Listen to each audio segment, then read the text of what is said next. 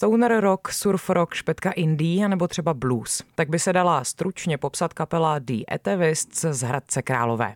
Domácí čtyřčlená formace v polovině prosince vydala třetí řadovou desku s názvem Prettier Than You. Nejen o ní si teď budu povídat s Adamem Krofianem právě z kapely The Etavists. Vítej na Vejvu, ahoj. Ahoj. Od druhé studiovky uběhlo skoro pět let. Co se za tu dobu stihlo stát? Tak spousta v našich životech i ve světě, to asi všichni spozorovali, že jo.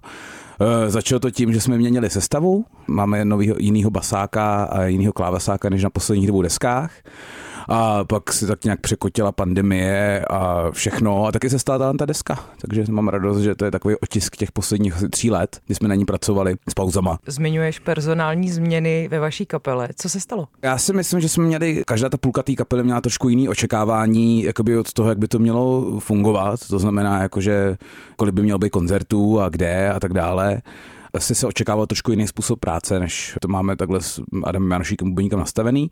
A zároveň tam byla ponorka, no trošku, protože my jsme hráli fakt hodně, ten vlastně ten rok 2019, kdy jsme dostali ty anděly, tak jsme potom začali hrát jako fakt hodně. A když do toho ještě jako člověk chodí do práce a, a tak dále a tráví prostě půlku svého života v dodávce, tak se toho nějak asi podepíše. No. Co to znamená fakt hodně? Kolik jste třeba měli týdně koncertů? Jo, myslím, že v průměrně tak třeba tři, jako přes sezónu určitě, jo, že tam prostě se nebyl týden volna. Přes to léto. Jo, jako, myslím, že to bylo určitě přes 100 koncertů jako za ten rok. To by asi bylo, si myslím. No a jak to potom funguje prakticky? Jak se zvládneš dostat i do práce? Není to nejjednodušší, bych řekl kulantně. Je to složitý, člověk se moc jako nevyspí. No. Je to náročný pro okolí, i tělo, i všechno, ale, ale jsem rád, že, jsme to, že jsem to vydržel, nebo že jsme to vydrželi. Platí stále, že autorem hudby a textu kapely The Atheist si ty sám, si ten hlavní autor? Ano, Čím je to způsobené? Proč je to nastavené takto? Ono to tak začalo v podstatě úplně na začátku, když jsme tu kapelu založili. Jo, tak vlastně já jsem ty písničky nosil a pak jsme jim dávali společně nějaký jako tvar producentský a aranžerský.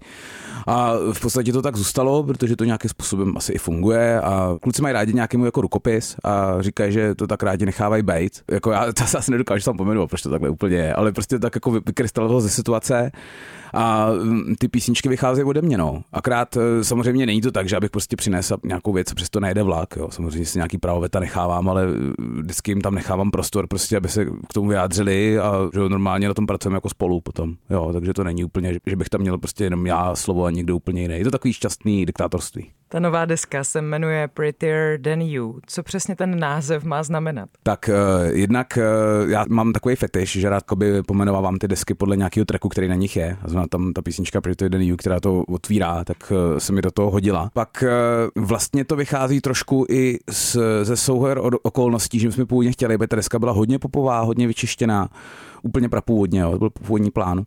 A uh, hodně vlastně klávesová, méně kytarová, no a to album je spíš opačný. To album jako, mně přijde, že je spíš takový jako surový a, a, a špinavý a tak dále. A to mně právě přijde jako takový kontrast, no, jako, že to je vlastně hezčí, hezčí než ty, nebo hezčí než prostě cokoliv se tam člověk dosadí.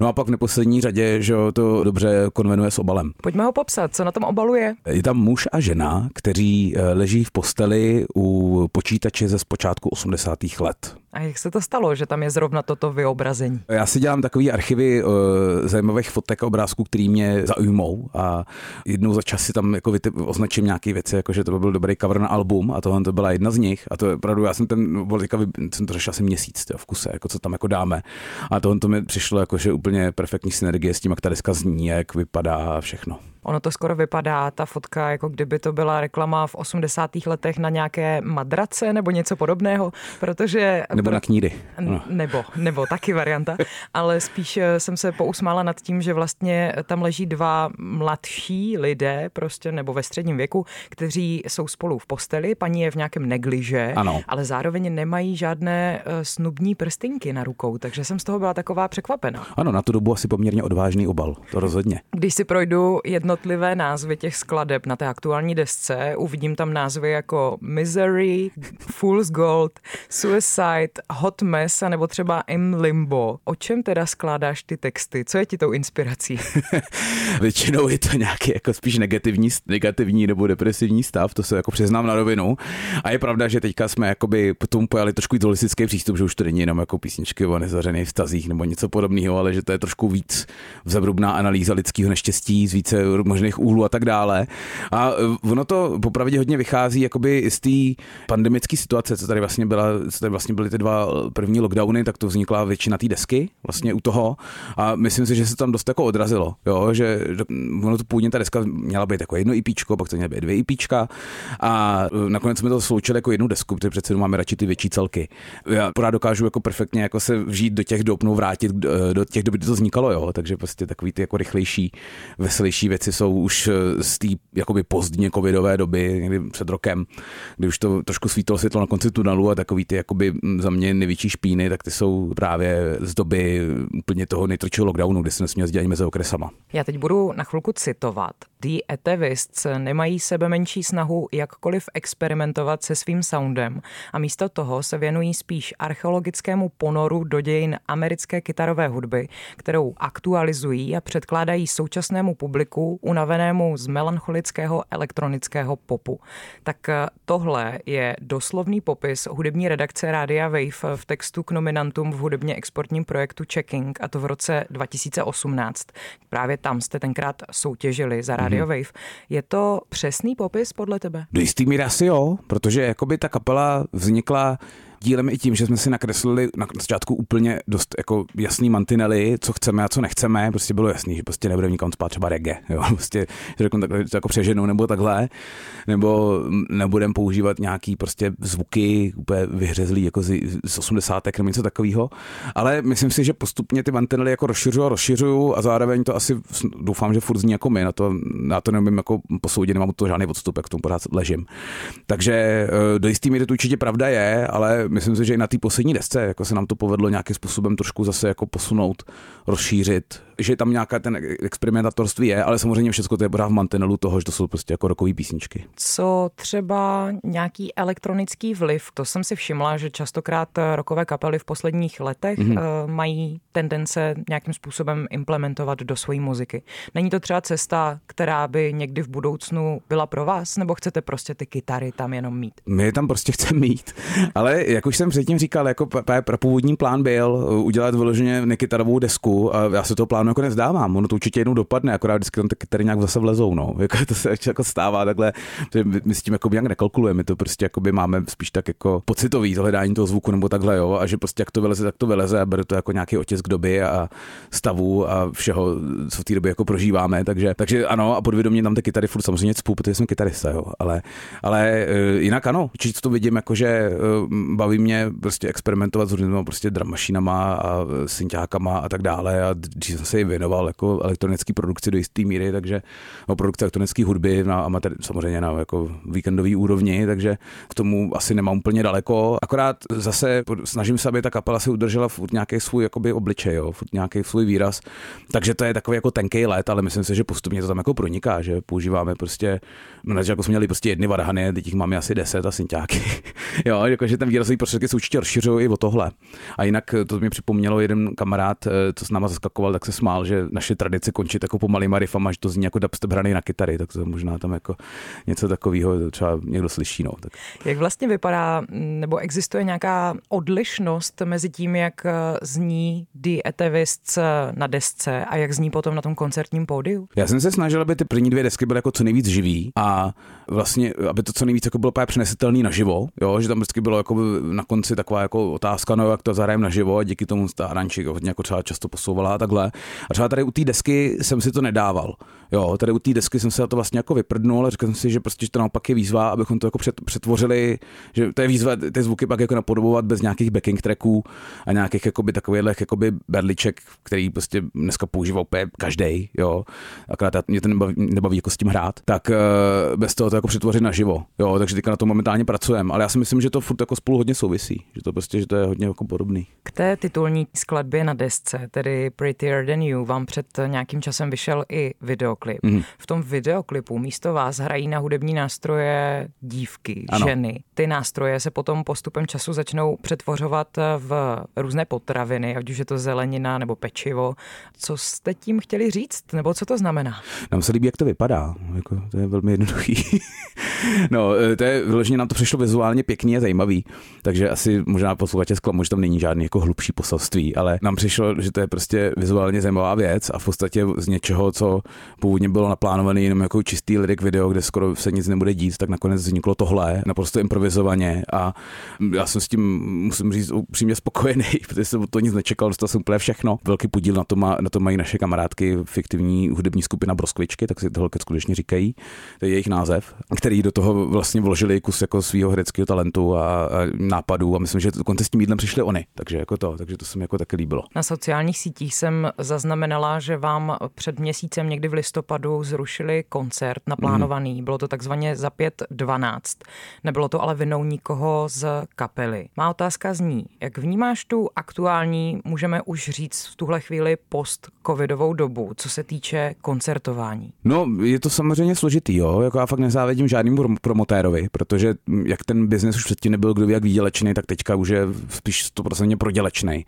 Jo, a že to je skutečně spíš jako hra na schováváno před bankrotem do jisté míry, jako když chce člověk dělat prostě nějaký jakoby nezávislý kapely, nebo prostě nechce vyloženě žít jako z diskoték, jo. Protože prostě jakoby první, co v, kri- v každý krizi padne, tak jsou výdaje na kulturu, nebo na nějaký volný čas a to samozřejmě padne i teď a prostě vzhledem k tomu, že nejsme jméno, který by vyprodávalo prostě velký kluby nebo dokonce haly nebo něco takového, tak samozřejmě jsme na tom bytý jako hodně, jo. Takže to skutečně jako nezávidím těm promotérům a chce to hodně odvahy a tlačit úplně jiným směrem, takže je to, je to skutečně složitý. Je to velmi složitý ty koncerty jakoby mm, dělat, zabukovat, obecně se o to starat, no. Skutečně to nikomu nezávidím. Chodíš ty sám na koncerty? Snažím se, co to jde.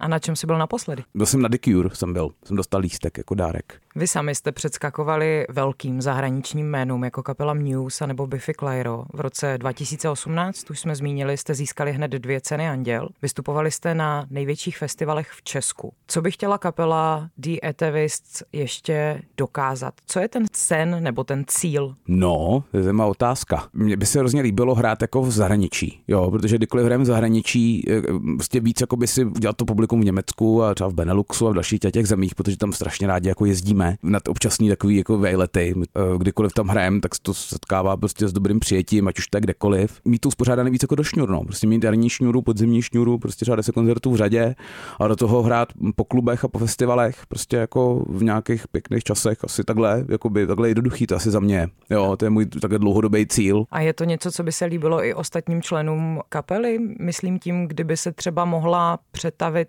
ta situace až do momentu, že budete jenom v kapele. Jakože už se budeme živit jenom tou hudbou. Přesně tak. No to asi určitě. Myslím, že to by se líbilo úplně všem. No, to si myslím, že jsme na tohle zajedno. Byť já si teda rád udržuju jako i svoje občanské povolání, který je v IT, protože si myslím, že to procvičuje trošku jiný části mozku. Zároveň mě to umožňuje jakoby nemít žádnou potřebu se tou hudbou živit. Jo, to je jakoby, ono je fajn, že si, prostě, že si to vydělá jako na svoje náklady nějakým způsobem, ale vlastně mi nevadí to dotovat a dává mi to tu svobodu, jako si dělat úplně, co chci a vlastně na nic jako nekoukat. Venku je nová deska, předpokládám, že bude následovat nějaké koncertní představení její, kam a kdy můžeme na co vyrazit. To je momentálně trošku oříšek, protože to ještě nemáme potvrzený, ale eh, určitě plánujeme několik křtů nebo release parties, nebo jak to může jít. Určitě budou minimálně dva, jeden bude v Hradci Králové a druhý bude v Praze a teďka momentálně čekáme na potvrzení termínu. Takže doporučuji fanouškům, aby se koukli na naše stránky eh, atavists.cz nebo na sociální sítě diatavists a tam to snad všude najdou. Zmiňujeme ten Hradec Králové. Jak vlastně vnímáš hudební scénu ve vašem městě, když to tak řeknu? Teďka za, poslední, uh, za posledních pár let to podle mě dost jako zvedlo. Je tam třeba super kapela Valentines, která podle mě myslím, že i zvítězila ve startéru nebo něco takového. Myslím, že jim Kuba Kajf už produkoval nějakou věc a to je úplně super, to se mi fakt líbí. Pak tam je třeba kapela Glad for Today, která hraje víc a víc, prostě takový ten moderní rock, jakoby s těma maličkojskými prvkama, tak, když to už teďka asi tolik nemají. Takže tam určitě se jakoby víc a víc kapel takhle objevuje a myslím si, že to je dobře. Trošku tam chybí nějaký jako víc klubů. No, je tam v podstatě jakoby jeden klub, který tam je od začátku 90. let, legendární AC klub, pana Ivana Škalouda a pak tam jinak nic moc jako kde hrát, kde dělat prostě indie koncerty jako není, no. Konce a začátky roku pravidelně přináší nejrůznější bilancování, to včetně toho hudebního. Kdo podle tebe vydal nejlepší desku roku 2022? Tak řeknu Wet Leg, kapela, která mě hrozně překvapila a myslím, že ty vydali teďka jako desku tenhle rok. Ano, vydali a je skvělá. Je to úplně boží, ano. Posloucháš i jinou muziku než kytarovou? Jo, snažím se poslouchat elektroniku víc a víc. To se do toho trošku vrátit. Asi měl dřív takový období, kdy jsem nechodil na koncerty, jezdil se jenom jako na systémy. Ale pak se to zase nějak překopilo zpátky v kytary a snažím se proniknout i trošku do klasiky, ale to minimálně, to si spíš tak jako ordinuju, protože mě baví jakoby z toho krást harmonický postupy a tak dále. A čím jsem starší, tak tím víc mi asi ubývá testosteron a tím víc se vyžívám v country hudbě což je depresivní. Já sama za sebe se přiznám, že country muzika je to, co jsem stále do dnešního dne nepochopila, ale třeba mi taky někdy začne něco ubývat a přijdu tomu na chuť. Eh, já ti to nepřeju. Já to nepřeju nikomu. Adam Krofian z hradecké kapely The Etavists byl mým dnešním hostem ve studiu Radia Wave. Díky za tvůj čas a mě si moc krásně. Já děkuju, ahoj. Od mikrofonu se loučí Martina Foldinová.